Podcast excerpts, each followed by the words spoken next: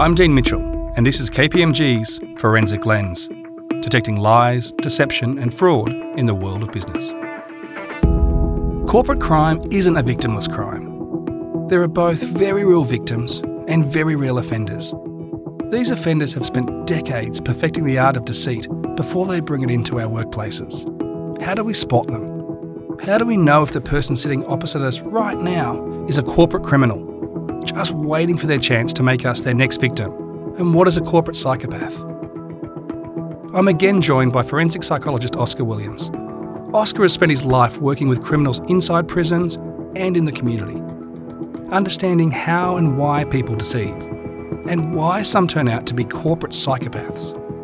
So, who better to help us understand why and how these tricksters of trust make their way into our workplaces? Oscar, thanks for joining us again. We spoke last episode about the corporate psychopath and narcissists. Who is this corporate psychopath that you were speaking about? Corporate psychopaths, yeah. Psychopaths usually kind of the way I see them is masters of impression management, right? These guys see lying as pleasurable, they're very parasitic. The scary thing about them is they don't experience any empathy. And there was this really interesting study done a few years ago where they had a group of psychopaths that were exposed to two types of pictures, right? One set of pictures was, I think, a tree, a rock, and a house, just general pictures.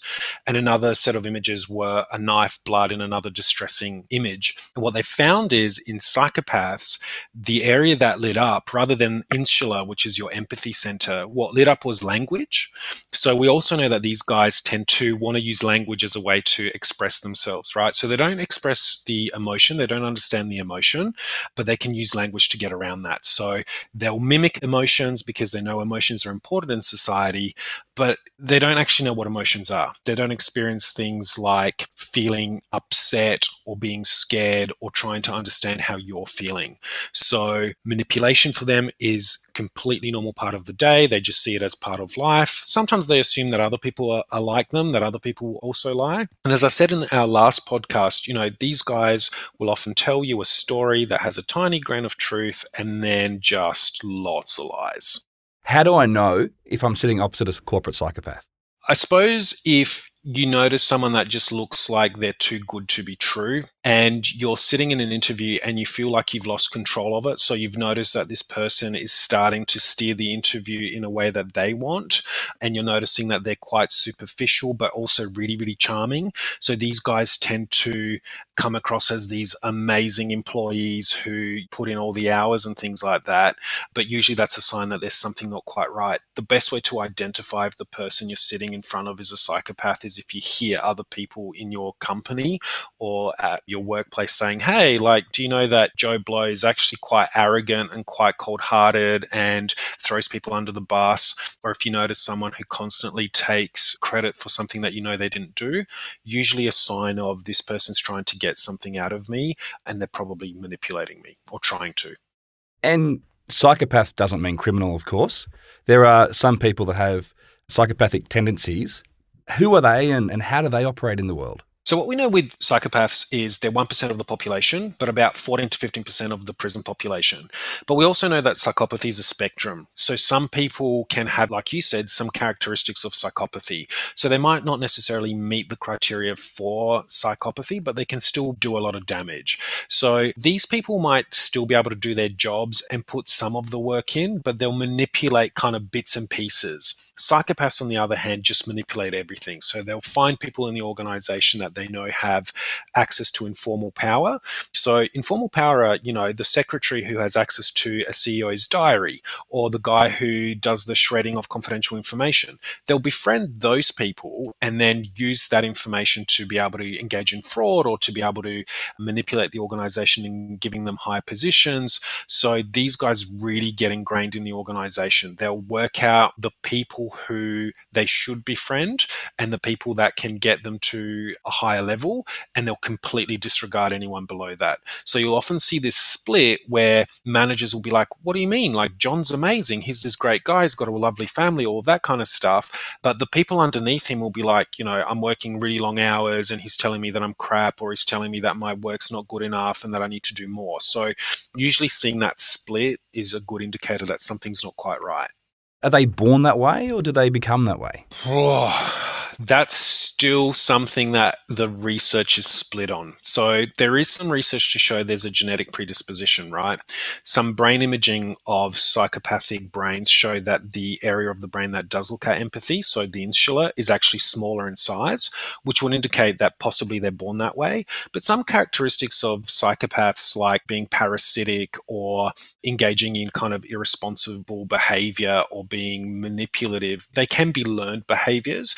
So it's kind of that nature nurture debate part of the psych community says it's very much genetic, but there is a part of the community that also says, well, there might be some nature that comes into play. Because to be fair with you, there are some psychopaths who actually use their power for good, right? So they might use their ability to charm others to get money for a donation drive or something like that. The ones that we worry about, the ones that are within organizations who do a lot of damage because it's self serving, right? It's money, prestige, power, and it's done through a criminal aspect. So psychopaths aren't always that scary person in the corner. Sometimes they're quite charming usually you see kind of, you know, people think of psychopathy and they think of Hannibal Lecter.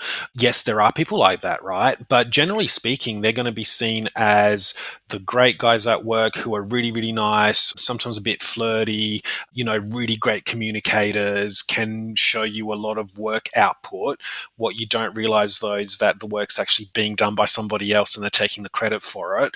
And also not realizing that they're being really nice to you because you're someone who can be manipulated. So, like I said, they kind of go through these three stage process. They'll assess you first. They'll go into a new organization and go, right, I need to work out who the power players here are. So they'll look at someone's usefulness, whether they're a source of money, power, sex, that kind of stuff, influence and then they'll manipulate. And what they do is they carefully craft messages to be able to build and maintain control. And what they tend to do is they'll find what are referred to as pawns in the organization. So someone who might be vulnerable, who might have had something awful happen to them, and they'll befriend them and be like, oh, you know, I'm here for you, I'll help you. And then quickly they can change that and be like, you know, now that I know some secrets about you, like, how about you tell me what's going on in the CEO's office? Or can you tell me, you know, what's been minuted in the last meeting at a higher level? So they'll manipulate, manipulate, but just as quickly as they manipulate you, they then abandon you. So a lot of the times, people that have unfortunately been victims of these guys, and I'm saying guys because it generally is men, end up kind of waking up one day and being like, what's going on? Like when the lies come out, they don't believe them, right? They still believe the perpetrator rather than the information that's being presented. It's a really interesting point you raised there about most psychopaths are guys. Certainly, most corporate criminals, the research suggests, are guys. Why is that? Well, I think, first of all, generally speaking, in terms of crime, we know men commit more crime than women do anyway. Part of it could be that, you know, men are more driven towards powerful positions. So they're more likely to be kind of those go getters and want to climb the corporate ladder. And men are more likely not to think through emotionally, right? Not saying that women are all emotional, but women have a much better capacity to understand emotional intelligence, right? They will look at a situation and go, right, if I do this action, this person will be hurt and this is what it means for them.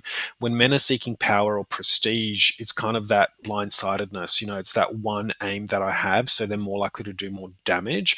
And of course, you know, statistically speaking, still at the moment, when we're looking at CEO level positions, it generally is mostly men. And we know know that the typical fraudster is someone in their 40s or their 50s, usually first time offenders, have university degrees, uh, higher level positions in those organizations. So it's probably part of the reason. But there are still female psychopaths, right? I don't want people to think there's no women who engage in psychopathic behavior. There definitely are. And you touched on there the typical fraudster. Can you tell me more about that? Who are they? Again, mostly men. We tend to see kind of 40s to 50s, those positions in power. Because for you to engage in fraud, you kind of have to have some influence, right? You want to be in a position where people aren't going to question you. If you're just coming into an organization and you're at a junior level, you're not going to have access to the people that actually make the big decisions where there's money involved or accounting. So they usually kind of have to climb a little bit. And once they get to a certain position, that's where you can engage in more fraud because, like I said, it's about establishing relationships. They're usually seen as highly respected high level of superiority.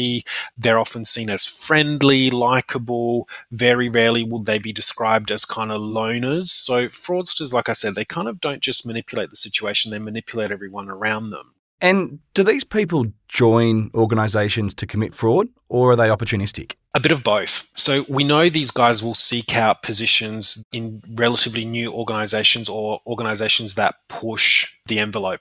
But a lot of the times when it comes to fraud, what happens is sometimes these guys will walk into a situation and an opportunity presents itself. So someone might not even be thinking about engaging in fraud, but all of a sudden they're in a position where they do have access to the accounts or they have access to some form of power. And so this opportunity presents itself and then they go with it, right? And it's kind of the fraud triangle stuff really applies here. Opportunity, my motivation, you know, they kind of look at what's the risk of getting caught, but more importantly, like if I get caught, what's the likelihood of being punished? And if I get punished, what's the likelihood that's going to be bad? We know with kind of white collar crime, the sentences are relatively short because white collar crime is never viewed the same as violence. You know, you hear someone who's murdered someone and you go lock them away for life. You hear someone who's stolen some money and it's kind of like, oh, well, that's a bad thing, but, you know, it hasn't really hurt anyone in particular. So they tend to get away with quite a lot more. And hence why fraud can happen quite regularly because even when they get caught, the punishment is small. And then after, you know, they rationalize the crime and go, this is fine. Everyone else is doing it. I just got caught. Rationalisation is such an interesting issue, and I've sat opposite fraudsters for, for many years, and the one thing that still amazes me is that need for them to have to rationalise their behaviour. Other criminals don't necessarily do that, and to the extent where fraudsters inside an organisation they'll feel aggrieved because they haven't perhaps got a promotion and they've lost out on ten thousand dollars a year, and they will steal exactly ten thousand dollars a year. Why do they think that way? I think you have to realize that because most fraudsters, it's their first crime, they don't want to be associated with criminals, right? So they straight away want to kind of identify as, oh, I'm just a battler who try to save his family or try to do the right thing or try to increase the share value of a company. So they're more likely to rationalize because A, they don't want to believe that they've committed a crime.